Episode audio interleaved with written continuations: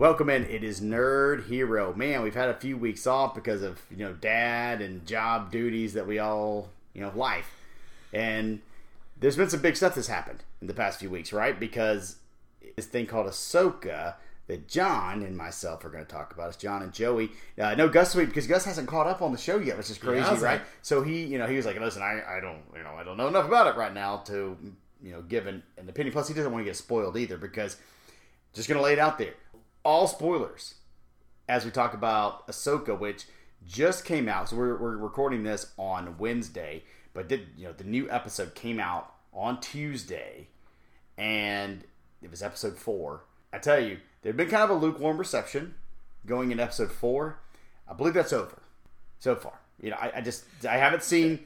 And all fans are going to have their opinions regardless, but yeah, I, and I- and I know to our audience too. For the past couple of episodes, we talked about not speaking about anything current and whatnot. But Joey and I, we were talking about this offline. We've been just so excited about Ahsoka, and we feel like we wouldn't do our listeners any justice if we did not react to this. Right? Yeah. This is just two fans. Two avid Star Wars fans. I think we made it apparent from Yeah, episode I- I one how we're avid Star Wars fans. We just want to share our reactions to what we've been seeing so far. Nothing more, nothing less, nothing else. And we're very excited about talking about this. We are, yeah, because you know I think that with Ahsoka, it was obviously the the brainchild Ahsoka is of Dave Filoni. It's you know that's his creation is Ahsoka. So for people that are just casual fans of the movies that don't really know who Ahsoka is, and they saw this show coming out, they're like, "Who is this?"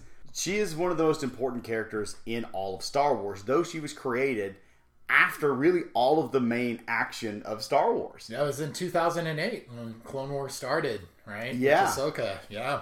Exactly. And you know, she started out honestly how most teenagers start out, very annoying. And people hated her character, Absolutely, they did. but then the growth Right. over the years and you see it's it's just the it's a masterpiece of what Dave Filoni did with the Clone Wars and with Rebels that you got to see the growth of one character from the beginnings that became a war veteran at 14 years old and all the loss and all the things and so you, you get to see that and this is the kind of the culmination I guess the culmination will probably be the heir to the Empire movie, but this shows the culmination of watching that character be developed and go through all these mostly downs. I mean, truthfully, if we want to look at Ahsoka's life, right, a lot of losses. It gets hard for her to win a lot in this, and you see that in this show and just the the development of the characters. You understand, you know, a lot of people, of course, said, "Wait, it's all females. They're doing it again." Disney is, and listen, I'm not gonna lie. There's been some really crappy forced on us female characters within this recent Disney Star Wars, right? That just has haven't had no depth to it, have added nothing to the show, just kind of forced at us. This isn't that kind of show. I think you would agree on that. Oh, These are established characters that have beautiful arcs that have been built up. Ahsoka, Sabine, Hera. Ahsoka has been built up and her arc's been taking place over 15 years. If you go back to the original 2008 Clone Wars, right? Yep. And I don't have enough fingers on my hands to count how many conversations I've had over these past four weeks from fans and friends alike that have yet to watch the Clone Wars and or Star Wars Rebels, and they ask me, they're like, "Dude, Jon, like, why is Ahsoka like so serious? I thought she was supposed to be optimistic." And my explanation has always been consistent in that she has developed over the years. Like to your point, Joey, about the Clone Wars, it changed her. It changed Anakin. It changed the whole galaxy. And then when you see in Star Wars Rebels with Ahsoka as Fulcrum, you see what's happening with her and, and believing that Anakin was dead and coming to the realization that no, she, he is Darth Vader, and them having to fight on Malachor. And so this is what I love about the Ahsoka show is for those that have watched the Clone Wars and Star Wars Rebels and even Tales of the Jedi with the few episode arcs, you know, with Ahsoka, you get to see that evolution of the character. So even when you see Ahsoka in the second season of Mandalorian, it makes sense why she's saying about to Din Djarin about the attachment thing, mm-hmm. why you have to be leery of this. And so I've always I've told everyone over these past few weeks, please watch the Clone Wars. Please watch Star Wars Rebels. One, because they're great, I in my opinion. But to understand Ahsoka, you need to watch those things. Yes. Now, for those that would challenge me on that and say, well, I should be able to pick up things and enjoy this episodic Ahsoka show without having to watch Clone Wars and Star Wars Rebels. Okay. And for those people, I've watched the first two. You and I, we watched with friends of ours who have yet to watch Clone Wars and Star Wars Rebels, and they were able to still follow along. They asked us some questions, Sure. right? Because they were curious, but they were curious and because they were interested in the characters, so we got to tell them more about that. So, anyways, Exactly. Exactly. to wrap this long-winded point up, I challenge anybody who says this show is only made for fans of Star Wars Rebels. I think that's such a cop-out excuse. I think it's the Star Wars we've been clamoring for for years, and for those that have invested the time and energy in watching this character evolve, we're reaping the benefits. And mm-hmm. for those that have yet to see that character evolve, hopefully it would encourage them or influence their desire to go back and watch these other programs that Ahsoka's been on. Absolutely. And, you know, I think that a lot of people would say, well, look at the ratings initially, right? Because, you know, there was a lot of debate on these ratings that came out from the first two episodes, right? Saying that, you know, there was those one really low ratings that said it was 1.2 million people that watched the first two episodes through four days, through, through six days, I'm sorry, through six days. You know, I don't know how accurate that is. You know, Disney came out and challenged that and said it was like 14 million. Now, I don't know how true either one of those are, right? I, I don't I don't know. It, it, it could be that it was very low numbers compared because one, people had not watched some of these shows, the, the, the animated series, and also just the bad taste. I mean, obviously, Mandalorian season three dropped tremendously within ratings and within quality.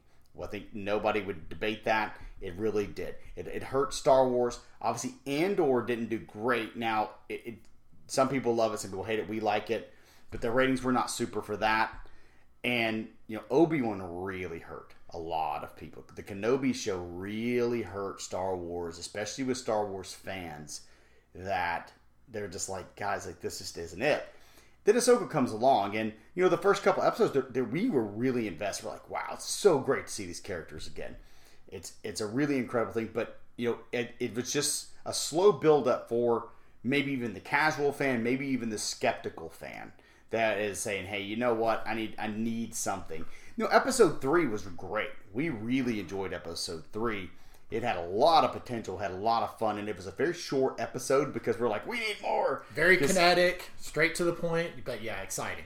And then you have episode four that comes out, which many, many people through all the different platforms, you know, Star Wars fans, you know, people that are very critical of, Disney Star Wars, and honestly, some people that have not been massive fans of Ahsoka so far completely changed as they watch this episode because it just starts bringing all of these characters to where they need to be. It, it moved the plot in a way that I don't think many of us really expected, to be honest with you. Like, I knew that, like, we all knew, okay, Grand Admiral Thrawn is like the big bad, right? He is the big, you know, the thing he's out there. We still haven't seen Grand Admiral Thrawn yet in live Which is action. the best decision right now. Hold, It is. hold on to it, It right? is. Just do a slow burn. It is a slow burn because he is important. He's going to be important going forward. Uh, he he is going to eat the screen up when he's on there because he's such a compelling character.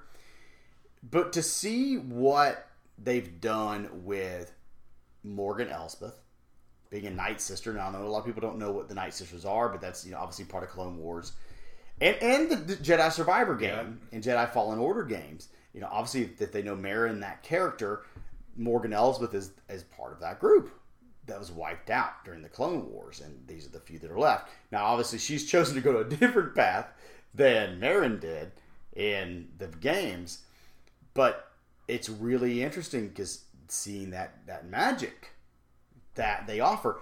Now, the one question I had, and I don't, I haven't really heard anybody ask this, is I'm assuming that Morgan Elsbeth was trying to stay hidden as a Night Sister, right? She was not trying to show that she had any kind of abilities is why she did not use them in the Mandalorian episode against Ahsoka.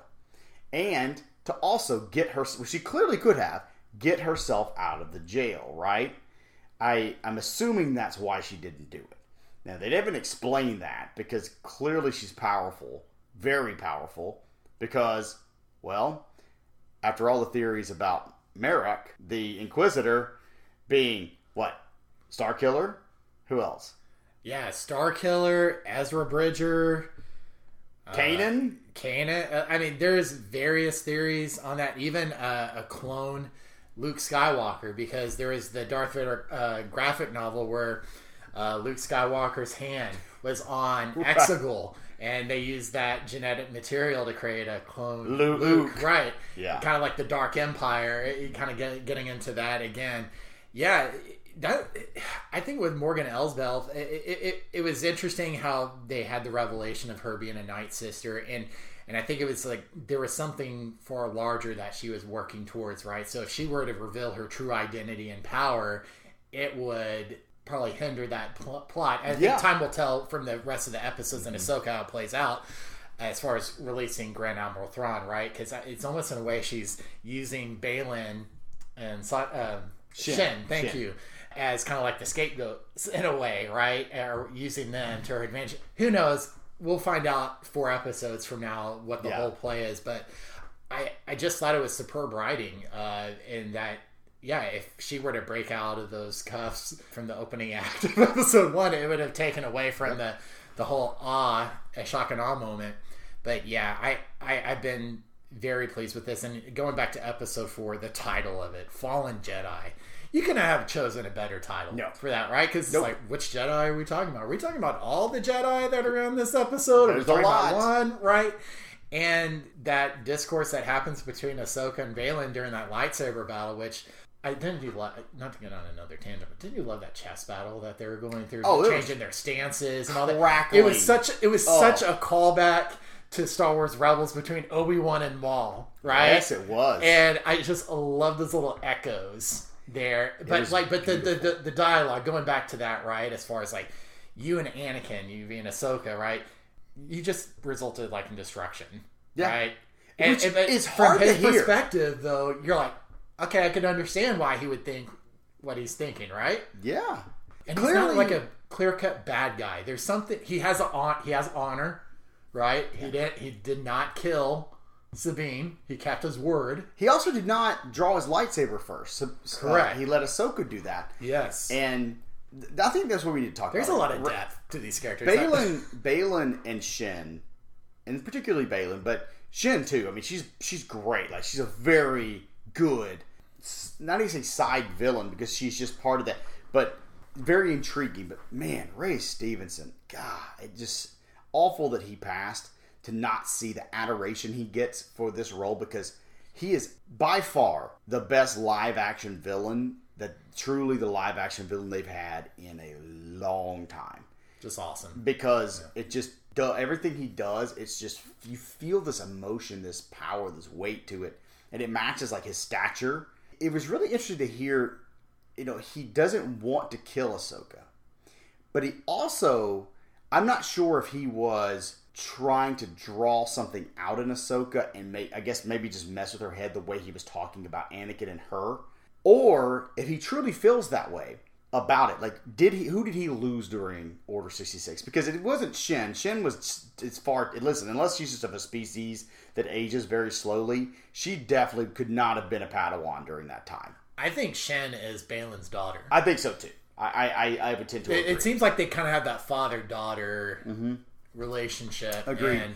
and maybe they're like Baylan's wife, or you know, is the one who got killed. And, and by the way, that arc is it's not the first time Star Wars would be doing that. You you, you have that maybe vader Well, yeah. killed his wife Right, exactly. You know? Like Jedi Survivor, it touches on that when Jedi are getting married and having children of their own. Even though, like right now, Marrok seemed to be just a creation from a Night Witch. which is which, Which is I great. thought was awesome Great decision by Yes.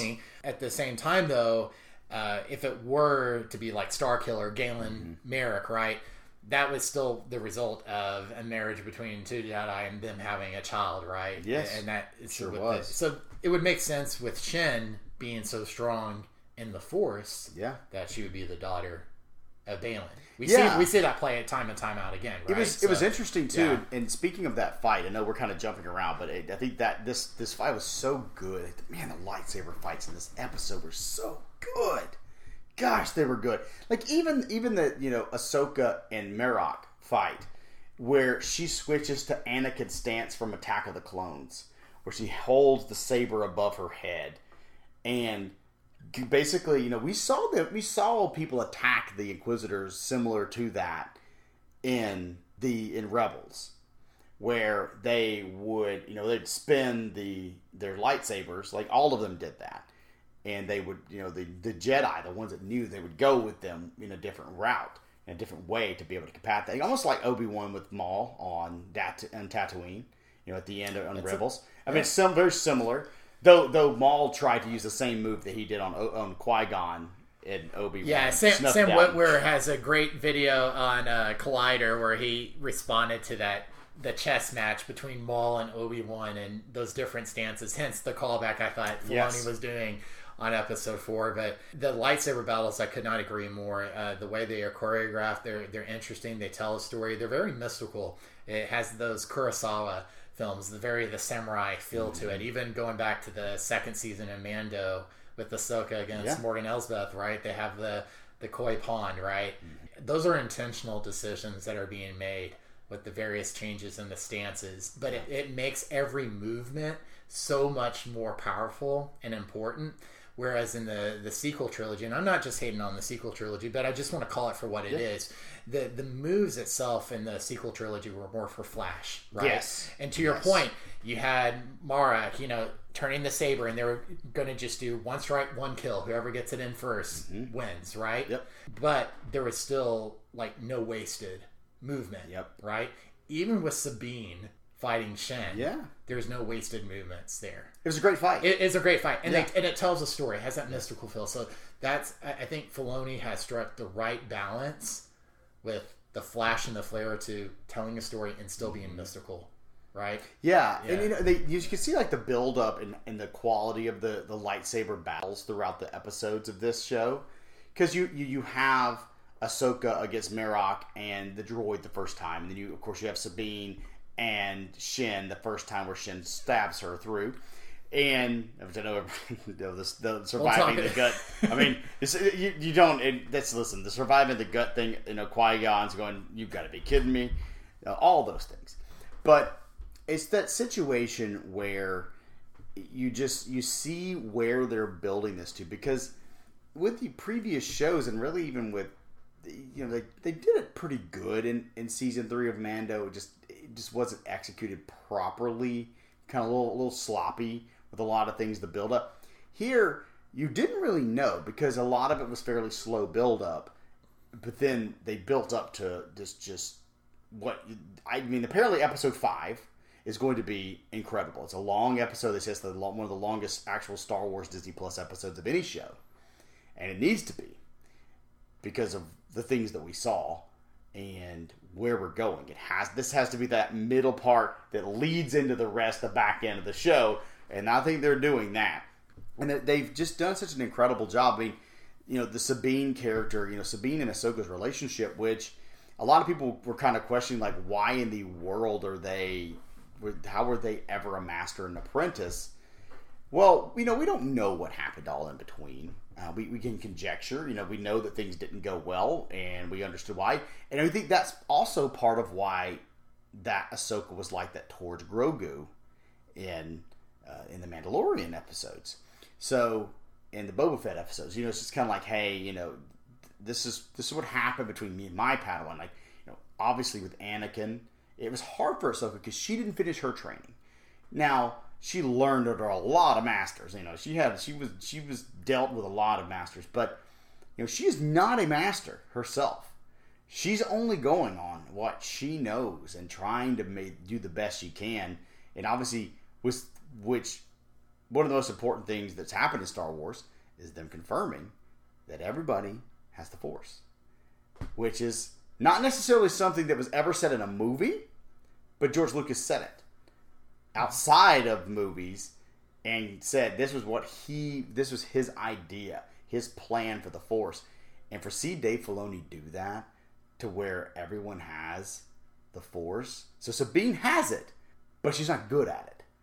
And the the level of what midichlorians. I mean, you know, it's kind of a dirty word sometimes within the Star Wars universe, but it makes sense here, where she doesn't have the aptitude for the Force. Like she has to work extra hard at it to become proficient at it, and she didn't because she stopped for so many years, I guess, in between that training. So she has the Force, she didn't really have the Force. Right. Yeah, that's the whole idea about talent and training that keeps on getting service. So obviously, like in Ahsoka, you know, she tells Sabine, uh, you know, everyone has the Force, but there's something about the talent. And then obviously going back to Luke saving Grogu, right, in the season finale of Mandalorian for season two, he's like, "Hey, talent alone is not enough. You know, you have to have training." Mm-hmm. Again, this is our Star Wars. Mm-hmm. This is something where everyone. It's a beautiful story that everyone has the ability to be called by the Force and tap into it. You have to have the talent. You have to have the training. You have to work on it. And again, this is in direct contradiction to the character of Rey, Yeah. which a, a majority of the fans, even the ones that would say I like the character Rey, they could also agree with the fact that it's like she didn't work for attaining those abilities and using the Force. You can't just say she's a Palpatine. Same thing. You can't just say Luke is a Skywalker. Yep. And even if it ends up being the case where Shin is the daughter of Baylan, you can't just say, well, Shin is the daughter of Baylan, so she can tap into the Force like no other. It requires talent and it requires training. It's a good message, It is. uh, just for all of us to Yeah. take, right? It is. Um, and even if you, when you look at it from the standpoint of the character of Finn, the Force called out to Finn. He knew something was wrong with the genocide act that was happening in Jakku, right? Absolutely. and and so it, he had he was able to be called by the force but he needs the training he needs to work on the talent aspect and then he can grow in that i love that i really do and i know some fans they'll disagree with it and and that's fine but again this is the star wars that we've been asking for Yes. and and and again, I'm going to say something controversial, but I'm just going to state the facts here. If you are only digesting Star Wars on the silver screen, you're missing out. yes. Some things you're probably missing out for the betterment. Like if we talk about season three of Mandalorian, it's probably a good thing you missed out on that. Yep. Right? Yep. But unfortunately, if you just keep on the silver screen, you've also watched The Rise of Skywalker and The Last Jedi. And so, what we're talking about here is two different things. There's one thing to be successful as far as performing well in the box office or mouse clicks, right, and mm-hmm. views on an app, versus telling a good story. Yep. And we're in the latter. This is telling a good story. So if it gets the views, great. But we're satisfied because it's telling a good story. And Rise of Skywalker, Joey, as you put it a few episodes back, it made over a billion dollars in the box office, but it was a horrible, if not the worst, story that's been released, silver screen and small screen alike. Yep. Right? Yep. This is a good story. Yes, it's our opinion, but I can see it from both angles. For those that have watched Ahsoka grow over the years from 2008, you can understand her character arc and where she's grow- growing. And for those that have yet to watch it, it hopefully would create some level of desire to go back and watching those other IPs just to digest that content. And so I think that's because there's a good story Yeah, that's being told here, right? No one's being left in the dark on this show. Yeah. Like Hera. Hera's Like, great. and by the way, like Joey, you and I, we enjoyed episode one, but would it be fair to say that was almost like a Star Wars Rebels series recap? It was. in episode one, just to bring everyone up us up to speed, Yes. right? A little with some nuances there, which we'll talk here shortly about. Maybe the sun is involved here to some degree, but mostly it was a series recap of Star Wars Rebels, right? Yep. And it tied up the series finale of Rebels in the end of episode one, and it bridged them. And like now we know where we're at. Yes. Right? Yes. Except for Ahsoka the White, which I think we could I think that was a little bit of retcon, which maybe so, but maybe maybe not. but maybe not. Maybe not. When we get into that part, we'll, we'll talk about it because, like you said, the the the rebels portion of it is great. You know, we haven't got to see uh, Zeb yet in this show, but we saw him, of course, in Mandalorian. Actually, no, was it? Ma- Yeah, it was. Mm-hmm. You're right. Sorry, Mandalorian season three. three, season three, and that was great. You know, obviously, Hera, seeing her, uh, Mary Elizabeth Winstead does a fantastic job. I think of Yeah, Absolutely. th- this is where a lot of people are like they're just not as plucky as they were. For one, it's animation. Uh, You you can't have wooden characters in animation. For one, two, they literally lost everybody. All of them have. Hera lost the love of her life and the father of her son. Watched him burn to death in front of them as he saved them. Okay, you know Jacen Solo. Boy, what? How great is it to see him, the, the little boy? Jacen you know. Syndulla. Sorry, Yeah. sorry. You know, Jacen Solo, though, is the expanded He universe. is. he is expanded universe. So also, Ben known Solo as, also known as Ben Solo. He's also known as Ben Solo here. Sorry, guys. Yes, Jacen Syndulla. And it's just interesting because it doesn't seem like people know that that is Kanan's son.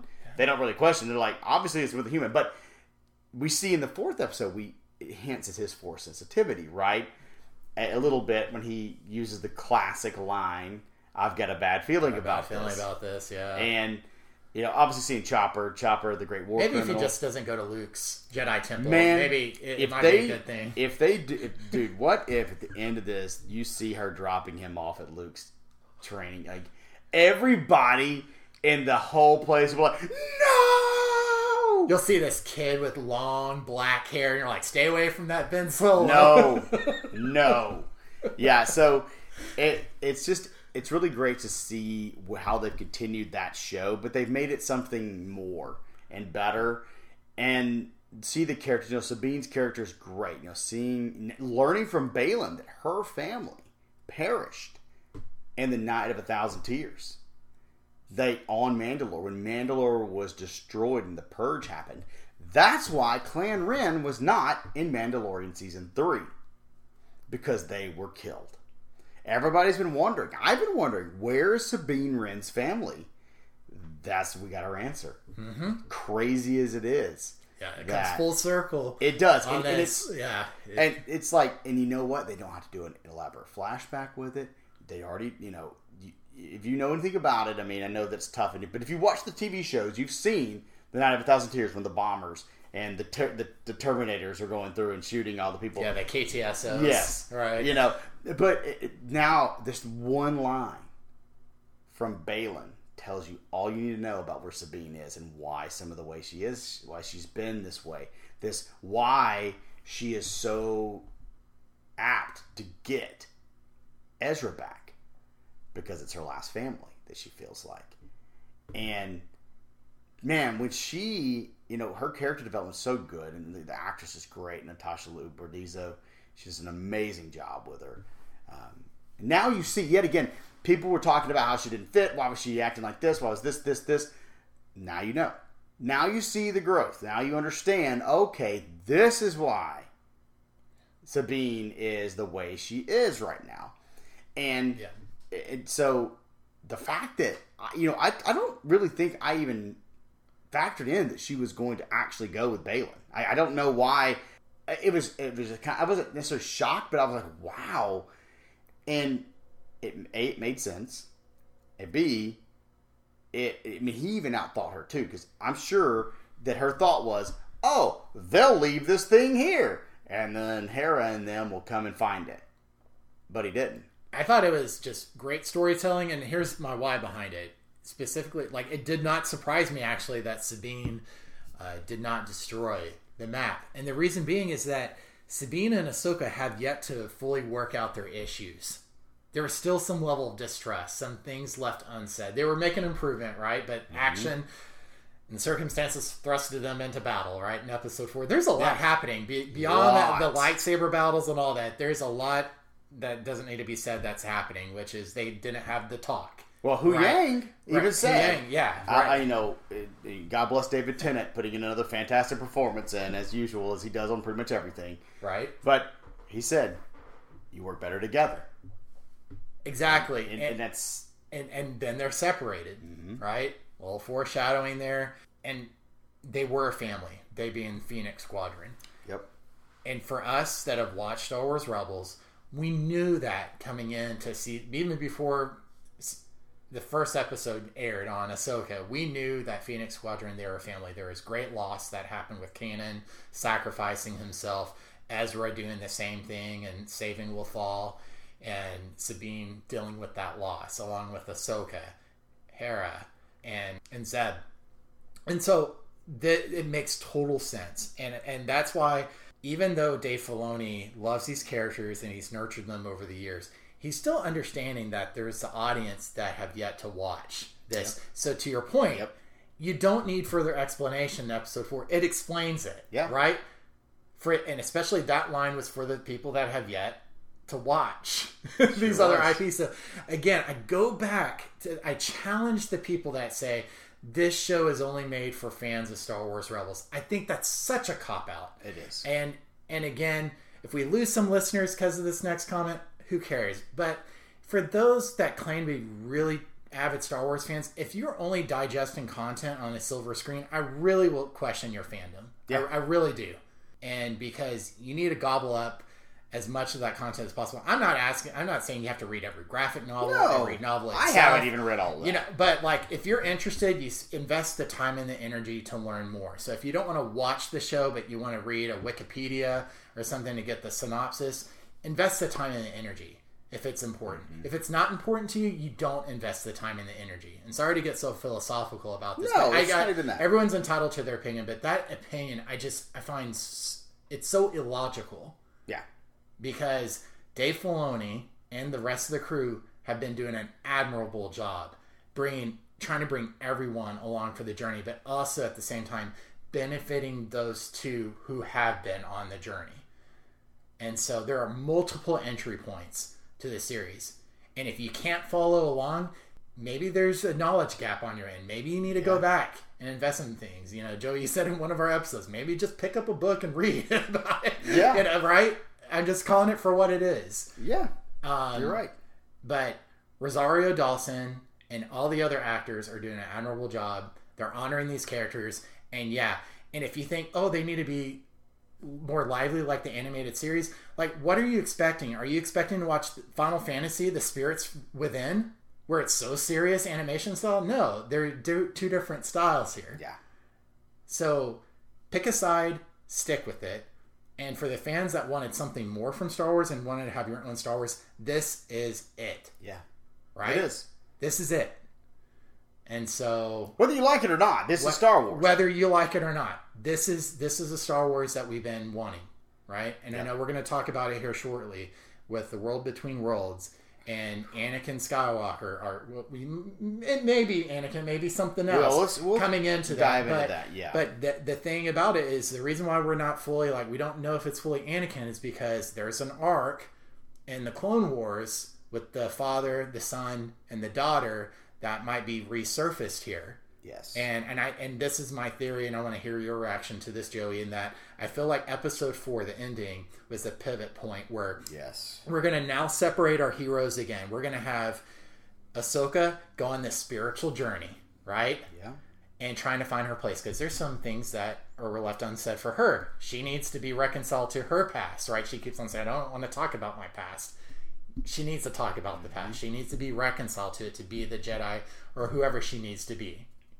Whereas you got Sabine and Hera, I think they're going to go on their own arc along with Jacen Syndulla for the Thrawn arc, yes. while we're going to have Ahsoka on this spiritual journey. But I want to hear your thoughts on that. Um, where episode four ended and where it might be going. Yeah, I think first let's talk about where episode four ended. Um, we mentioned it, but I don't think that I was prepared for that ending scene. Obviously, you're like, okay, did they really just kill Ahsoka off in her own show? Clearly, you're like, there's no way, right? Now, technically, they did kill her off. I mean, let's just be honest. Like, she might actually be dead. However, she ends up in the world between worlds. Now, for those people yet again that have never seen Rebels, they are like, where is she?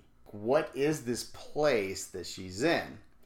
So if you go back to Rebels, I highly recommend watching the episode where Ezra enters the world between worlds. Now, it has to deal with the Mortis arc of Clone Wars. Now, brief synopsis of that.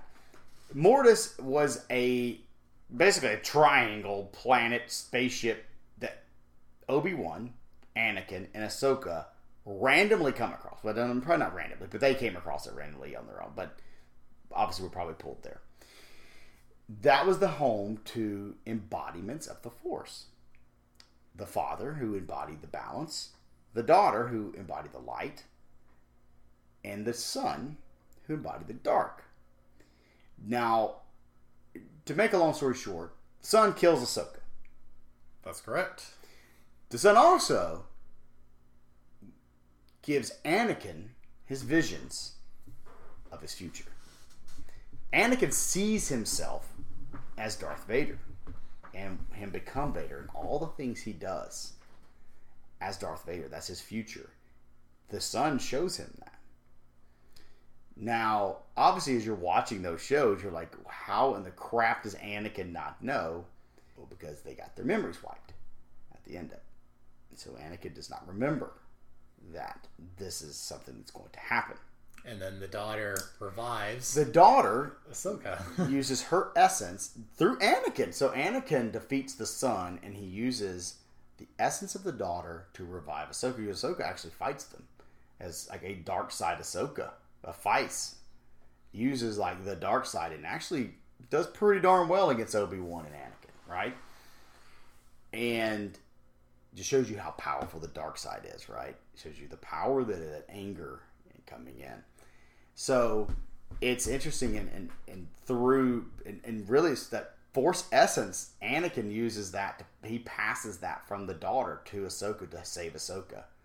And so that is where it kind of relates to the world between worlds because they their pictures are on this.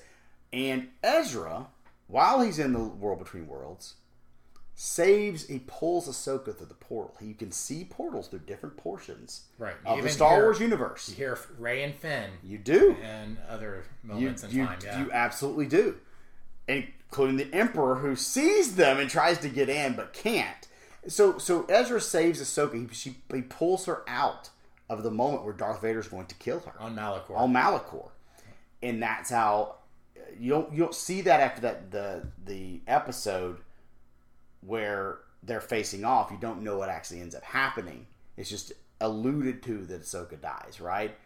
But uh, Ezra brings her out. So this is where how Ahsoka knows where she's at when she wakes up in the world between worlds after falling off the cliff. it- You're like, wow. So that was already cool in itself, right? She stands up, and behind her you hear, "Hello, Snips," didn't expect you to be here so soon. and you get Anakin Skywalker. Hayden Christensen is Anakin. Now de-aged, no, no, no. de- It, it, look, debatable. it looks great. It looked looks great. It looked It looks. It, it looks I saw fine. people crapping. I'm like, you couldn't do any better. So it was a scene that I don't think anybody was really prepared for. Like, I think we, we kind of knew that. I mean, knew Anakin was going to show up in the series, but to show up like that, We thought it was going to be a flashback. we thought it was going to be a flashback, but it's not. But still could get flashbacks. But We here's the thing: is this actually Anakin Skywalker as a Force ghost? Is this wh- wh- who is? I want to hear your take. Who is this Anakin? That she's actually Anakin that she's seeing, or is this something else? My theory, it's something else. I believe that is a force manifestation of the son because the daughter has been a reoccurring character. I think there's a physical manifestation of the daughter with Ahsoka. It's the owl. Mm-hmm. The owl has constantly followed Ahsoka, even when Morai. she- yeah, when Ahsoka goes back to the Malachor temple after she was saved by Ezra, you see the owl flying there. Mm-hmm. You see the owl in season two of Mandalorian. Mm-hmm. Uh, you see the owl at one of the portals in the world between worlds. And even going back to the trailer for Ahsoka, a new Jedi will rise. That is Ahsoka. There is something to be said about Mortis. I think we're coming full circle with this, and this goes to that spiritual journey. I think Ahsoka is going to have that next battle, but it's going to be the son and the daughter, and there's going to be some balance with the father. I think I don't know. We'll see. Mm-hmm. But I do think there's something going on between the son and the daughter. There's a great video that's been posted online with audio from episode one of Ahsoka, where if you listen to the audio, I think it was Sam Witwer that got a credit. Uh, voice acting credit, at least. It wasn't implicitly said it was Yeah. voice acting credit, but now I think intuition would Yeah. say it's voice acting. And the voice that was being spoken to Ahsoka when she's down in that temple was apparently maybe the son talking to her. We, all thought it was Maul. We all thought it was Maul, right? And- and it's- is Sam Witwer too. it, Sam Sam Witwer too, and Filoni's known for doing this. He he will he knows the fandom. He knows like Mm-hmm. we're all about absolutes. It must be Maul. It must be this, and he plays with that. Like, Yeah. uh, I mean, he used in the script Plo Koon, his favorite Jedi, to be the one who saved Grogu. And he again, it threw us all off when it was it was Luke. So he's not making history here. But that's where I feel like to your going back to your question it's something different because I think we're going to get two different arcs here. I don't think we're going to finish the arc with Thrawn because we're building up the New Republic universe in that movie, right? So Thrawn is going to be introduced here. He's going to get away, quote unquote, get away at the end of Ahsoka. But the arc for Ahsoka being that new Jedi is going to come to a resolution. And I don't think he used the character of Thrawn to get to that resolution. I think he used the son and the daughter Yeah. to get to that resolution where you can have Sabine and Hera, and rightfully so, focus on Ezra. They love Ezra. That's their family. Not saying Ahsoka and Ezra were not family, but there was more of a special connection Absolutely. between Sabine and Hera, right? Absolutely. So I think it's right for the remaining episodes to have two arcs running in parallel. Well, Ahsoka, I mean, it, it makes sense because Ahsoka's like, listen, you do know that you're, you know, tells us to me, like, you know that we have to destroy this and you know, we, we may not be able to get to Ezra, right? Like, this, the priority is to keeping Thrawn from getting here. So it shows you where Ahsoka's brain is, like, where her focus is. It's like, listen, the bigger picture here, right? Because she doesn't have that attachment. Yeah, Now- but Ahsoka has to be the master though for Sabine. That Exactly. Sabine needs, but Ahsoka has to go through another transformation um, from a philosophical standpoint. She has to go through another Yes. transformation to be the person that Sabine needs. So I think that's why I feel like there's a spiritual journey that Ahsoka is going to go on, and and then you you still have the Thrawn arc. And, and mm-hmm. I think there might be some level of disappointment there where it's like, oh, we want to see the beginning and the end of Thrawn. You're not going to get that in the show, and because Thrawn's going to be the next big bad. Yeah. To your point, right? There's going to be other shows, and then ultimately the feature film Yes. that will bring it to that climax, right? Yep. And and and I think that's the right course of action to take. But Absolutely. For us that have been invested in Ahsoka since 2008, this is the arc that we need to see Right? Maybe it wasn't the one we were expecting. Like I agree with you, I wasn't expecting Ahsoka to be in the world between worlds that early. But it, it is what it is. You see Yeah. that happen, and then going back to Anakin, it's it's interesting because he doesn't have that same, um, what was it, the the Force hue, right, from Yeah. the Force Spirit, right? And he doesn't. He also doesn't have the scar on his face. I think he did well. have a scar. Well, some, not, there's articles that say, and again, it I- might be I I something with the D. it might be with the de aging, but Yeah. even if there was or there wasn't, I don't think. But I, That's I still think the same There, Anakin. there, there is, yeah. There's something about it there where I'm like, I could see it, it the son using He shapeshifts. he shapeshifts and he's using that for his own benefit. He's done it before. Why wouldn't he do it again? Yeah.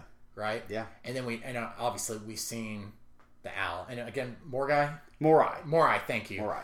We've seen Morai over and over again, but it, we haven't had like an episode that really dived in and say, what is that? Yeah. What's going on? And I think the show is going to address that question as well. I think they do too, and and this th- this is why we we we're going to spend some time on this this topic because the so it was amazing seeing Anakin and and Ahsoka talk. It was other. emotional for me. It was very much emotional to see her face. You know, Rosario Dawson just did amazing. Her reaction to Anakin there, but Anakin, if it was we, I know it's, it's not a Force ghost. The reason we know that is because we saw Anakin's Force ghost at the end. They you know they put him into the end of Return of the Jedi, Makes sense. right? Yeah. And so they put Hayden in there. That's you know he was that age, but he still had his metal hand. He was still in his Revenge of the Sith outfit. I, I saw a lot of things where people saying he had Vader's lightsaber. I, I can't tell honestly from the lightsaber hanging on his belt if it's Vader's or not. But they do play Darth Vader's music at the end. And music is always intentional in Star Wars. Yes. So this is my thought. I have a couple of different theories on. So one, yes, I do. I I do. I'm away with you. I think it's the son. I think the son is trying. I, I believe it's an essence of his sister that's still within Ahsoka, and so I believe he's trying to either a communicate with her or defeat her to get her gone. Right. That's, that's what I think. I don't know, but I would think that how crazy would it be? So this is what I thought. Okay, I, I don't know if I told you this or not. Would it not be crazy that when from Rebels, when Ahsoka is pulled into the world between worlds from by Ezra, you know, and, and Vader ha- he's striking the killing blow, he misses, and he's like, "What the world? What if he finds a way, finds out about the world between worlds, and Vader can get in, and he finds a way in to the world between worlds, and he goes and finds himself and tries to change things in some other timeline, whatever it is, to where he doesn't get burned. Still Vader, still dark side, right? But he's back as Anakin. But he can't get back out. Where that's, that's interesting. And I'm not yeah. saying that's what happened. I think it's the son, right? I, I think it. I think it's a. Uh, it's and I think what's going to happen in this in this fifth episode, which apparently is incredible. Uh, it's been people are hyping it up, saying it's it's you know I think it's the longest episode of any of the Star Wars shows, or the one of the second longest of any of the Star Wars shows that's come on Disney Plus. It's going to cover a lot of ground, and I think we're going to get a lot of Anakin Ahsoka time, and I think we're going to see them walking through and looking at the different events that have occurred. And do we just go see? Does he go and show her that no matter what happened, no matter if she stayed at the order, he was inevitably going to become Darth Vader, no matter what. And that would be a thing I think it would be painful, but also help her with some closure. That she was not the cause of him going to the dark side, that he was always going to fall. There was no future where he and Padme were going to be happy. There's no future that. Like, I, I don't know. It just is. It's it's. It, listen, I love seeing Anakin, but there's just something like it's not going to be that straightforward. Like like Filoni has a plan for this, and I don't think it's going to be all warm and fuzzy. I think that there's a plan there. So whether it is the son, I still think the son could do that. I, like I said, I don't think it's actually Anakin that's there. Man, I just am so I'm waiting to see because, gosh, dude, if they go that route with it, like where there's just the son is trying to kill Ahsoka or to get to, to defeat his sister to make sure that she's gone and he's just messing with her and like taking that out of her. Man oh man. Like yeah. this is uh that's this is that's a fascinating theory. I, I i guess in the end of all things we're both so excited about coming up with these theories because yeah. we're like hey we can't wait to next week when have we ever been able to have these theories i mean tr- realistically we people come up with these theories and like there's no. I mean, it ends up just being no way. Like I know the the Marrok stuff where people were hoping it was like the Star Killer. This is it actually made it was so much better that it was a manifestation from a night the Night Sisters or from from Morgan Elsbeth because that's going to explain when the with the leaks that you hear about Thrawn resurrecting all these stormtroopers mm-hmm. with magic, and that's how he gets his army. So it's and we know you know from the Jedi uh, Fallen Order games yep. that the Night Sisters resurrect the dead. Correct? Can they, they, not do that with their magic? Yeah, they resurrect the dead, and that's actually what happens to Cal Kestis when he escapes from uh, Dathomir. Uh, when you first land there, because Merrin she goes all crazy and starts resurrecting the dead, and uh, and when you think about it too, uh, we haven't even touched on this, but the other galaxy, man, uh, is it Peridea? Meridia? Uh, I can't remember the I, exact term, but it, it's yeah. it's outside of the galaxy that we're all accustomed to. This is way beyond the unknown region. So like even the unknown regions has been in the same galaxy that we've been in. This is a whole different galaxy. Yeah. And so there's always been this question as far as the origination of the Night Sisters and how they can tap into magic. Uh, where where did this originate from? Mm-hmm. Right and for those who have read now Legends, uh, with the Yuuzhan Vong and whatnot, New Jedi Order. They came from another galaxy, Yes. right? And and so they uh, were immune to the Force and whatnot. So that can be a whole nother element that's thrown here Yeah. from Thrawn, and and maybe to your point, right? Resurrecting the dead, resurrecting these stormtroopers, having that army, you know, Yeah. be instantaneous. Because this whole fleet got Thrawn. taken by you know, the Seventh Fleet got taken by, the, Purrgil. Yeah, the Purrgil. yeah, Ezra had a great plan. He did. He did. Ezra- and, and that's what made it so great when whenever they did go into hyperspace with the Purrgils is why he was able to do it because Thrawn didn't expect it. He did. He was like, "There's no way that this person's going to sacrifice Sacrifice themselves." Y- You know, it's just it was what's what was so incredible about it, and that's where man, this that Eye of Sion. How cool was that scene? We didn't get we, we should have probably touched on that before we got into the whole Anakin thing because that was just a good way to end it. But the the Eye of Sion going into them using that hyperspace ring when Hera and some of the Phoenix Squadron are coming at them, thinking that oh we can block this, and then Morgan Els was like, no, just just go ahead, we're good, We're good. we got oh, this." Oh, and and and for yeah, the Holdo maneuver.